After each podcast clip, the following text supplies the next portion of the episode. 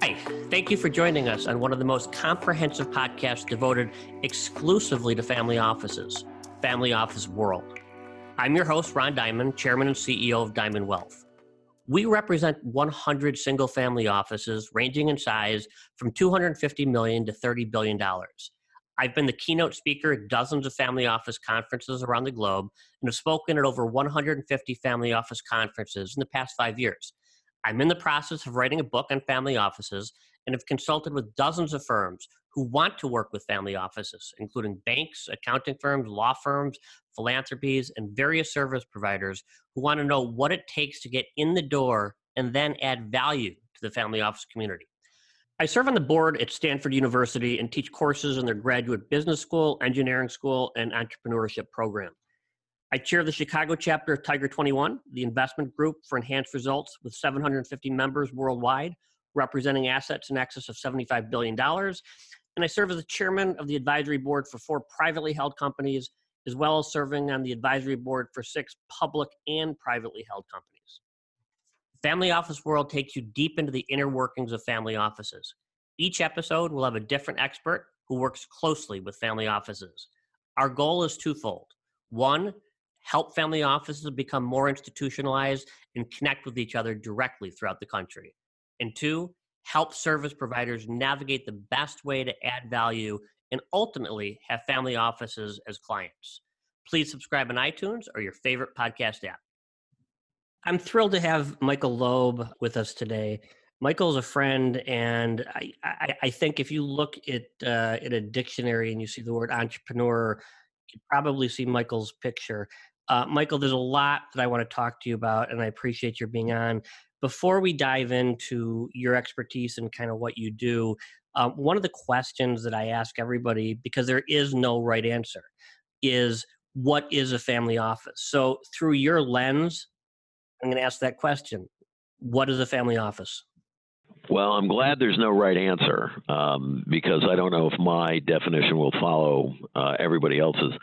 I would say that a family office is a bespoke um, group of financial experts that manage one account. Uh, so, unlike a Goldman Sachs, which manages many, many accounts, this would be for one account. Um, it is uh, the mindset, of course, is multi generational and bespoke, and would reach into all phases of uh, family. Um, of that family, more than just um, investable assets and investing, although that's a big part of it, but um, accounting, estate planning, um, succession, uh, because uh, you know the moving from one generation to another of um, dynastic wealth is uh, critically important. And as you go down the generations, uh, you find uh, that uh, people have a, a, lesser or greater interest in uh, managing the family affairs. So that is my definition a group of um, financial experts who uh, have a bespoke mission that serve a singular family, all their financial um, and that um, that's a capital F, which is very broad to include all the other affairs from accounting to estate planning to generational planning, as well as uh, managing the family assets. Got it. So, you know, when I went to see you and your venture collective, I thought, you know, if Willy Wonka did startups and not chocolate, Loeb Enterprises, which is your entity, is it. So, can you take a minute and tell our audience, you know, um, about you, your model for launching new companies? Right. Well, um, tonight actually, Ron, I have an event for Michael Bloomberg, and what I have in common with Michael Bloomberg uh, is that he and I were both fired in our late 30s. Um, we both did well, although he did much, much weller than me. But um, uh, in my late 30s, I had to come up with an income, and I wound up uh, building a company outside of Time Inc., which was the company that hired me and fired me, that I was trying to start inside of Time Inc. Um, I founded that company with a founder, uh, with another founder, a co-founder, and that was Jay Walker. And Jay um, brilliant guy, uh, but uh, frankly, um, executional matters were something that uh, did not use his mind, his great mind, uh, optimally. So he be, he was the guy who thought of our next chapter together, and he came up with the idea for Priceline.com. So uh, we actually launched Priceline inside of Synapse, and that model of multiple companies using one set of employees and infrastructure and services was very intriguing to me. Uh, Priceline went public in 99. Synapse was uh, going to go public, and then Time, ironically, the company that fired me, uh, nine years after Synapse was founded, um, uh, gave me a cash, an all cash offer I couldn't refuse, um, which included a very long earnout. And then uh, when I emerged from that, I thought uh, of the many things I could do, that little experiment we had with Priceline and Synapse was really interesting. And at the time, Jay and I didn't really know how how it was going to turn out. Uh, would the folks who all of a sudden had two jobs would they rebel or would they find it uh, engaging and intriguing and challenging? And I'm happy to say that in most cases, most all cases, it was the latter. And so, writ large, that's what we have today at Loeb Enterprises. Um, we have uh, two dozen companies that we're building. Uh, half of the companies are in our headquarters in New York, half are outside of New York. I have three in California, one in Chicago, I'm happy to say, one in Boston, um, one in Atlanta, two in Virginia, one in Florida. So, all around the country, uh, there's reasons for all of that. And what we do, in addition to having the ideas and uh, launching the companies and providing the capital, is we accessorize that with what we call shared services, which is meant to be every tool in the toolkit that you need to build and scale a company. And that would include things like back office accounting, which, by the way, entrepreneurs are fundamentally lousy at, to trade marketing, pat- patenting, um, uh, incorporating so all the legal uh, stuff uh, to providing infrastructure, community, uh, and then we get into the more artful stuff like UI, UX, tech, big data, uh, and then all the forms of marketing from old school to new school. Um, old school being things like direct mail. We have our own telemarketing center um, that is for our purposes. Uh, and um, then the new school stuff is SEM, SEO, social infrastructure, uh, programmatic, um, influencer, et cetera, et cetera. All those services are free to the companies. Um, that's because I don't want to have anybody having an argument of, you know, what do you mean it took you three hours to make a logo? And yes, we have an in house art department to do all that if you're not going to have that debate and everybody's working together, then all those shared services serve the two dozen companies that we are building and capitalizing. We do go for outside capital, not all the time, but when it makes sense, if uh, the time to profitability is not very long, then we'll just build it internally with internal capital. If it's one of those companies that will have a significant value, uh, but require a lot of capital and a lot of time, then we will go for outside capital. But we get to time that and we get to determine who we talk to, which is a luxury you don't often have when you start a company. It's usually your back is to the wall and you need to get it tomorrow. And um, you'll take the expensive money because that's the only money available to you. So that's kind of the model. We um, uh, employ, I don't know, about 400 people. It's a little bit hard to count because if you own 70% of a company, is that seven tenths of an employee? And we sometimes scale, as I mentioned, right to exit, sometimes to private equity, as we're doing in one company right now. And um, we also, in addition to the 24 companies we're building, we have investments in another couple dozen a few dozen uh, that uh, accessorize our, you know, direct builds. Because um, what I look for, in addition to the uh, thick walls and the sentries and the moat, um, when I build something, I get the spies in the field, and that's the adjacent companies that we make passive investments in. So I don't know if that explained it very well, uh, but um, that's kind of the model. No, it, it did, and it's brilliant. I, just out of curiosity, does does anybody else that you know of have a model close to this? I'm told no. I'm told that um, there's something called Rocket Labs in Germany.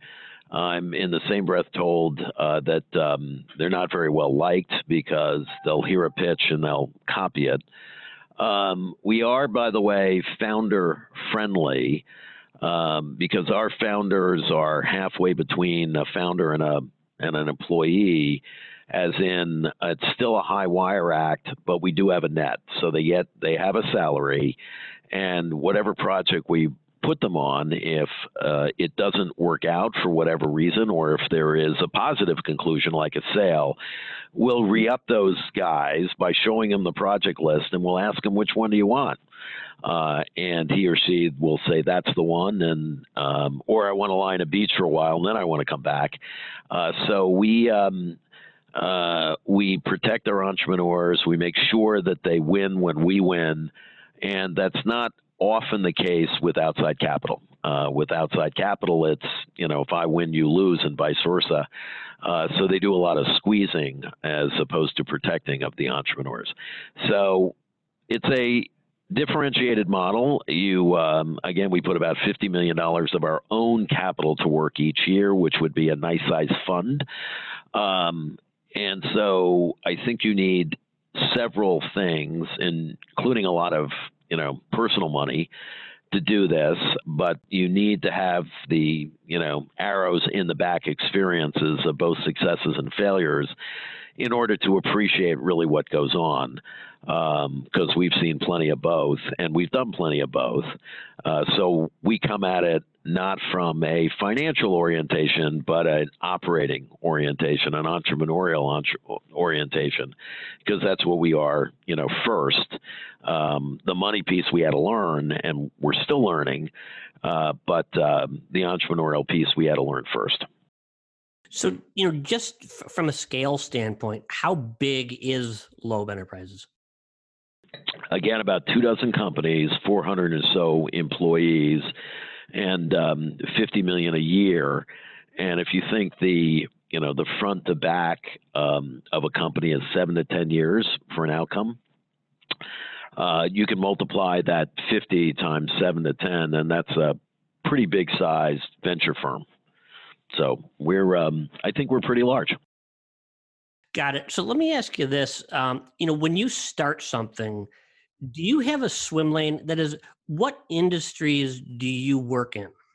Uh, that's a great question, Ron. Thank you. Um, we actually don't uh, pick a swim lane, and it reminds me a little bit of uh, what my a conversation I had with my dad when my dad was telling me that he's going to move from Time magazine, where he was world editor, to Money magazine, which was all about personal finance, but he was um, going to the top box. He was going to be managing a managing editor, so he's going to run his own show. And I said, Dad, I was all of 24 at the time. I said, Dad, why are you going to do that? You don't know a thing about personal finance. And his answer was, I don't have to. I'm a journalist. And what that meant was he had a sense of how to ask questions and how to write a story. I think we're swim lane agnostic for the very same reasons. Um, we will learn about healthcare where we have a couple of companies. We will learn about retail tech where we have a couple of companies. We'll learn about fintech where we have uh, several companies. Um, and a lot of times, Ron, what that means is we'll put somebody on the team with vast experiences in those domains. Um, but the the process uh, and the discipline and the boxes you have to check um, for a startup, it's kind of like same church, different pew, but you know, a cook knows how to follow a recipe and they can cook many different types of meals. Um, likewise, we think of ourselves as doing the same. Now, what is our swim lane? We are direct to the consumer marketers. So if you start if you start talking about B2B stuff, not so much. Um, we are, uh, and if you talk about retail, not so much. If you talk about international, not so much. Um, I've learned the hard way that uh, domain expertise is just that. Uh, a and B, frankly, the United States is a great country to start businesses in. It's not only a very large market, but it's a very adaptable market, and we have wonderful tools and wonderful access to capital.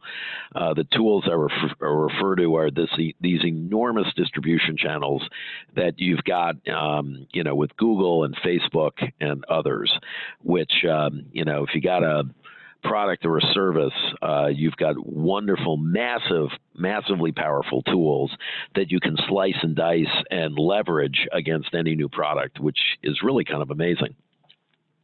Got it. So, you know, I know we speak at Stanford about the fact that there has been a lot written that fewer companies are actually being launched. So, a couple things. One, do you agree with that? And two, if you do or don't, why would that be? Uh, you know, I you know, look, statistics they say that uh, figures don't lie, but liars can figure, or something like that. But I'm, I'm sure that stats are right, but I find them very curious because I don't think there's ever been a greater time to start a business um, for multiple reasons. Let's start with there is a mindset of disruption. And if we go back in time, you know, to the 70s, 80s, 90s, the C suite right? The Fortune 500 C suite had it in their head that, you know what, tomorrow is going to look a lot like yesterday. And they really didn't have to change much.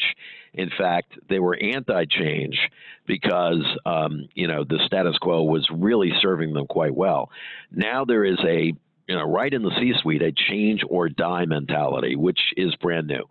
Second, uh, you can do more with less. Uh, you take a service like AWS, um, Amazon Web Services, and it's astonishing what that can do. It can store, you know, terabytes of data for pennies, uh, and if not pennies, small dollars amounts, which is astonishing. I remember buying storage units for like $7 million a throw, um, and now you don't have to do that anymore. So you can build tech uh, much more inexpensively uh, than, than we could in years, years ago. Um, Third, uh, capital formation. We have access to giant markets and giant wells of capital if you need it.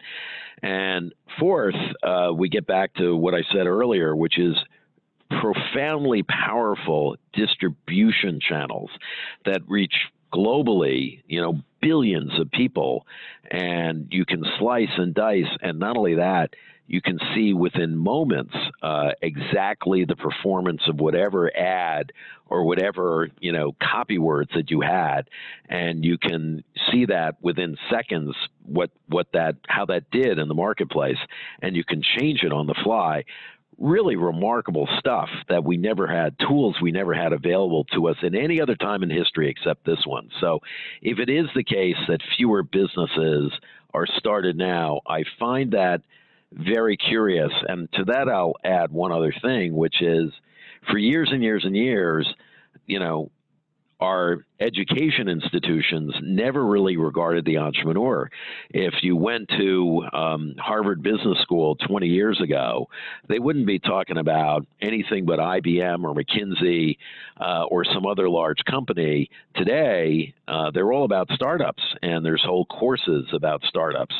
So I think that um, we've recognized in this country that um, really um, the thing we do extraordinarily well, if you look at great companies that have been built in the last 20 years, the Microsofts, the Facebooks, the Googles, uh, the Netflix, and you ask, where have those companies been birthed? It's been in this country uh, and not um, in any other place in the world. That's not to say we have a monopoly on startups. It's just to say a preponderance of some of the more profound ones happened here. Now, China could be an exception, but China, frankly, is a closed uh, market. And we're Alibaba in the beginning, uh, where you know Jeff Bezos let loose on Alibaba. I'm not so sure that Jack Ma would be as sitting as pretty as he is right now. So um, we do this startup thing in this country extraordinarily well if you, by the way, see the you know the faces behind uh, the companies that are started up, uh, these people come from all over the world and they come here to start their companies and they come here for a reason. So I, um, I am surprised that that stat, and I'm sure it's true, says what it says, uh, but uh, certainly. Uh, if you look at the proof point and look at some of the, you know, you look at the Dells and the Microsofts and the Facebooks and the Netflix, et cetera, et cetera, and the Googles, of course, um, this is where they start, and they started now.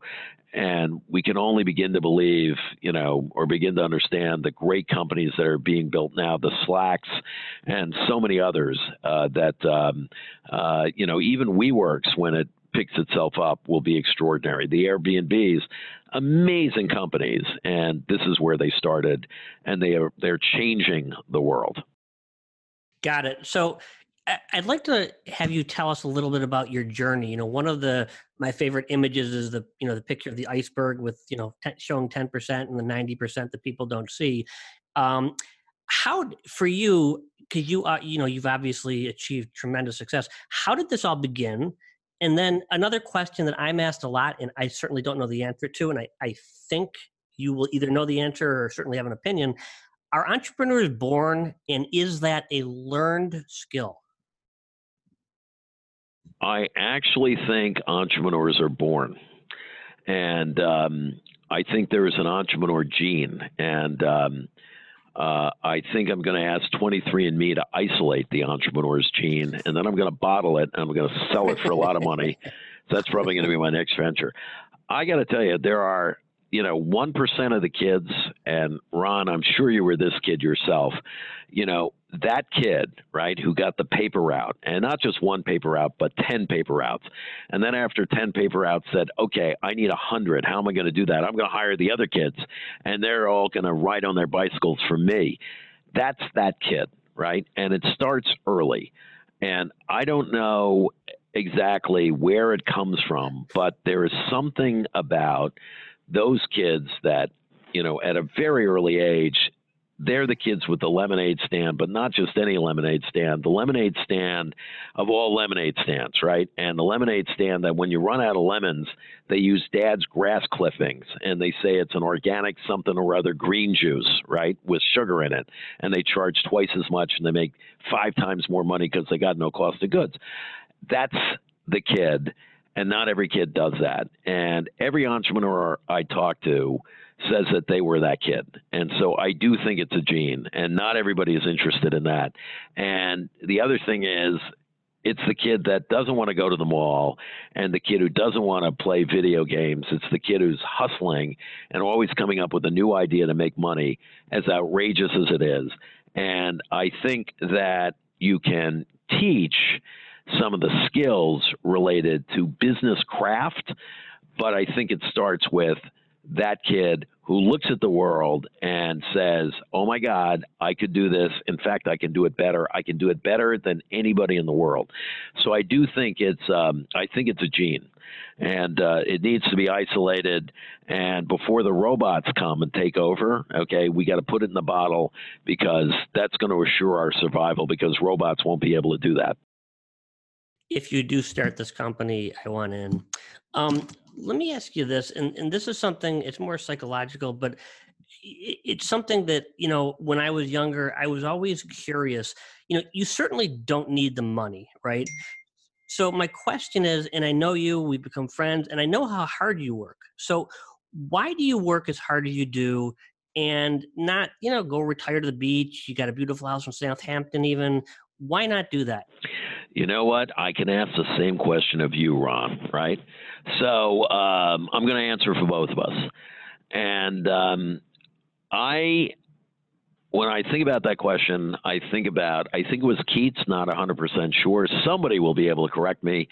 Uh, but he has on his tombstone um, a line from one of his poems, which is, Our names are writ on water right?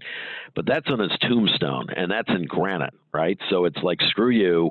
My name is not written water. Your name is written water. And the guys that I, the men and women that I admire the most are the people who have built something. And I think the God of all gods is Steve Jobs. And if you look at Steve Jobs, the reason why um, I find him the God of all gods, it's not just because of Apple, it's because of the fact that he transformed a half dozen industries from um, the music industry to the movie industry to you know the telephone industry, which really isn't telephone or telephonics at all. It's it's a computer in your pocket. Uh, to everything else that he did, truly extraordinary. And he had this amazing gift to see the future and realize the future, which reminds me of another line. Can't remember who said it, but uh, the line goes something like this. I paraphrase, which is uh, reasonable men yield to their circumstance, and unreasonable men force circumstance to yield to them. Therefore, all progress is made by unreasonable men. And um, by very definition, Jobs was about the most unreasonable man ever. Every reading of every biography, every movie will illustrate the same thing.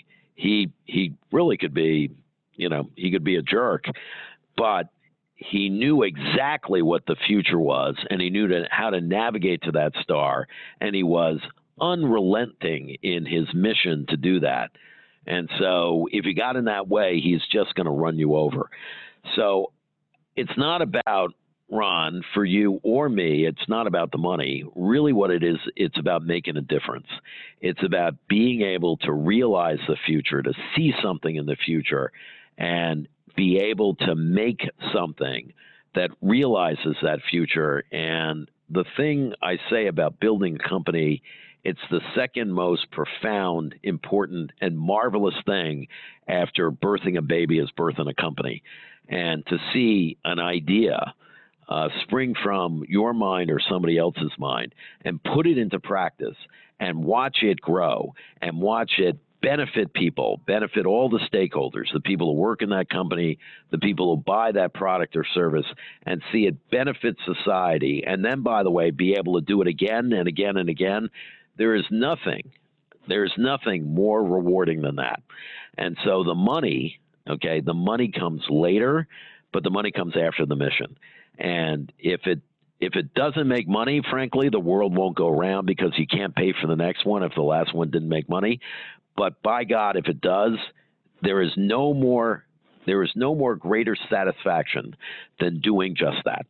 Building something, changing lives, changing the arc of society, even just a little bit, to be able to point to that and say, that was mine. I influenced that. I was able to rally a bunch of brilliant minds around this one point, and everybody got behind it, and everybody built it, and look at the result that to me is really what it's all about. And I'm gonna I'm gonna do that until they pull me out in a box, uh, because it is so much fun to be able to to be able to do that. Um, so we're in an election year. Right. Should entrepreneurs care? We should. And let me tell you why. And this is, by the way, I have a very, um, I have a very dollars and cents point of view on politics. For me, it's not about politics. It's not about personality. It's about from what from my perspective, what is the best for the country. And when I think about this country, um, the fact of the matter is, if we are not growing, we're dying, and if we're not building, we're going backwards. And um, as much as Elizabeth Warren and Bernie Sanders are well intended uh, human beings. The fact of the matter is, the policies of which they speak, and again, this is not meant to be a political statement, it is just fact, that if you were to promulgate a policy that said that, hey, Michael, you can invest whatever money you want to invest, and if one of those seeds that you planted, and by the way, Ron, the odds are one in 10, all right? That's the published odds of venture that one in 10 work. And I'll give you something else, which I think is very profound, which is if you look at uh, unicorns, right? Those companies with a billion dollar valuation. In um, 2018, about 160 unicorns were birthed worldwide. and I do this test, right, with the gray hairs in the venture industry, and I say, of those 160 that have reached a billion dollar valuation, now the pr- presumption would be you get to a billion dollars, you are home free, right? You can cash out. It is a it is guaranteed. What percentage of those unicorns will have a good outcome? The consensus figure is 20%. 20%, which means that even if you get the unicorn status, the failure rate, right, a bad outcome, four times out of five. So what I'm getting at is the odds of being an entrepreneur are very daunting and very tall. We think with our model, the success rate is much, much higher than two in 10 and one in 10. Um, we think it might be even more than 50 or 60 percent, but that's a different discussion. The question is if you're going to put all that risk and all that money and all that energy at risk, you know, in the beginning of the process and at the end, it gets taken away from you and you have a tax on your assets every single year. And for Sanders, it's 8%, uh, the proposal is, and for Warren, 6%. That means every, on top of all your other taxes, your assets, whatever they calculate that to be, and at Loeb Enterprises, we've got a lot of companies that are startup companies that, you know, somebody could go in. I don't know how they're going to calculate that, but they can look at one of my companies and they say, ooh, that's worth a billion dollars. Give me a check for 80 million bucks, right? And there's a company that's losing $80 million, right? But they're saying, give me a check for $80 million. Taking another way, the, the New York Yankees, which are worth $4.5 billion, right? That's the, you, when you go to Forbes and you look at the New York Yankees, they say it's worth $4.5 billion, right? If you take 8% of $4.5 billion, that's $360 million a year. The Yankees don't make anywhere near that. In fact, they barely make money. They got a lot of asset value, but they don't make money. The New York Yankees, the owners of the New York Yankees are going to donate the New York Yankees to the government and get the write off because they're also going to raise taxes. So, my point is, there becomes no incentive for you if you cannot have a victory, if you cannot harvest, because the harvest goes to the government then guys like me will say, you know what, it's not worth it. I am going to retire to my house in Southampton. I'm going to play tennis, grow tomatoes, and watch the waves crash on the beach as long as there's a beach left uh, based on our carbon footprint. But um, start new companies. Why risk the money if you, at the end of the day, all that happens is that it goes to the government. So if it's if there's not a calculus to it, if you're not, you know, going to wager all this money only to have it go entirely to the government, and that's what happens. The eight, the six and eight percent tax is known as an extinguishing tax, and that is because, and again, they're fine people and they're passionate in their belief, and they, you know, this is the United States, and thank God everybody you know, can own their own beliefs and they should be above reproach for that. But it's an extinguishing tax. It is meant to get rid of billionaires because they think billionaires are wrong. The notion of a billionaire in society means that society has done something wrong. Something has happened in our policy that allowed billionaires to happen, and that it, it's cancerous, and we got to get rid of it. And billionaires are a mistake uh, of capitalism, and that is what a six percent every single year on top of your other taxes, six percent on assets mean, and or eight percent on assets mean, and it's meant to rid the United States of billionaires because fundamentally that's wrong there was a time where we embraced that, where we'd look at a Steve Jobs or we'd look at a Bill Gates or a Buffett or a Michael Dell uh, and say, you know what? They created something marvelous and they did very, very well by doing it. They didn't do anything illegal. They didn't step on a bunch of heads. They actually built something of value for society, and they were amply rewarded for that. I mean, think of a world without Google. Think of a world without Microsoft. Uh, think of a world without Dell computers, because Dell really pioneered, you know, the whole laptop thing at a great, great price for all consumers. Uh, society would be much worse off. Think of a world without uh, Steve Jobs and um, all the Apple products. Um, so yes, uh, Jobs or his widow is a, uh, there. He, she is a billionaire. Uh, Laurene is, but she, you know, the fact of the matter is, for his contribution to society, was he amply rewarded? Absolutely. Um, is it outsized compared to his contribution? I would argue not. And by the way, more than half the billionaires in this country have signed the Giving Pledge, which is during their lifetime, they will give away more than half their wealth. Uh, to charitable causes. So, you know, billionaires not only have a great contribution to society, not only pay a lot of taxes, um, and by the way, more than the normal person, I would say, but also, uh, even at the end of that, they want to give back to society, give back to the United States because they think this country uh, is so valuable in having them build whatever it was that they built. Well, I think we're, I agree with everything you just said, 100%. So, last question that I have for you, um, and, and, again, I could speak to you for hours. Let's say I, I have an idea and I've got a really, really cool idea for a company why do I go to Loeb Enterprises versus Sequoia or one of the other venture capital? Sequoia is a great company, and um, the other famous VCs, um, you know, like Andreessen Horowitz, like Accel, great companies, but they're not there to start things up. They're there to take a look at something already started up and see if they wouldn't want to fuel the growth of those companies.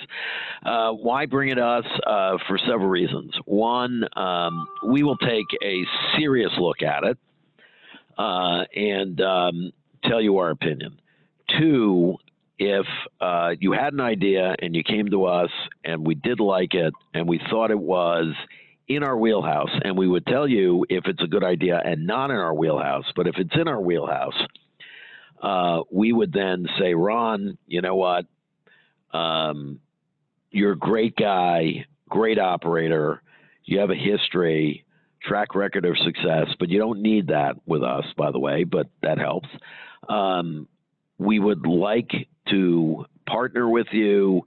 We would like to fund you, and we pom- promise that uh, we are entrepreneur friendly. We will preserve your equity over multiple uh, infusions of capital.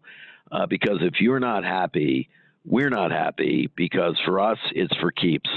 Um, because if you dispatch yourself well in this enterprise, we're going to re up you again and again and again because we want, now that we have broken each of us in and we appreciate and understand one another, we don't want this to be a one and only. We want this to be a long term relationship.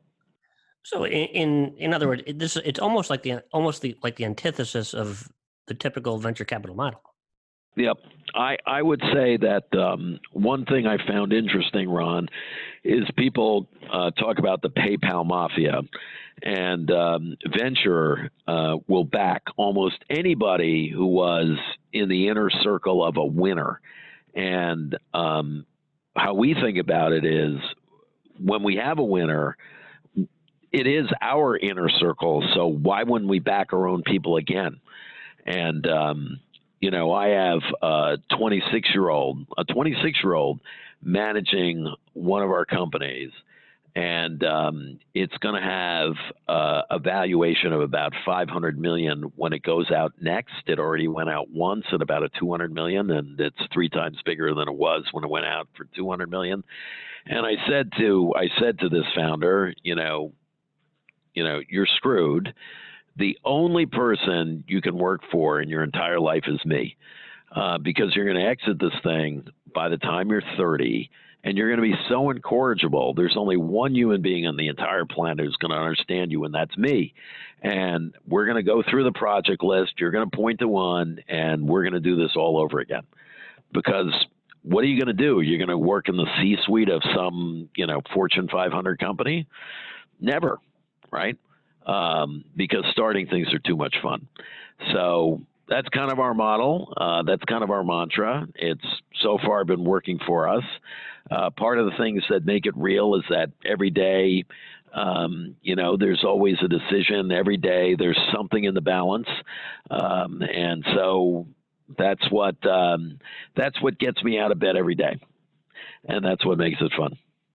Well, this has been terrific. Uh, if somebody, if an entrepreneur, if somebody wanted to get a hold of you, what's the best way for them to find you? Well, um, I would say uh, go to um, uh, you know mloeb at um, loebenterprises.com.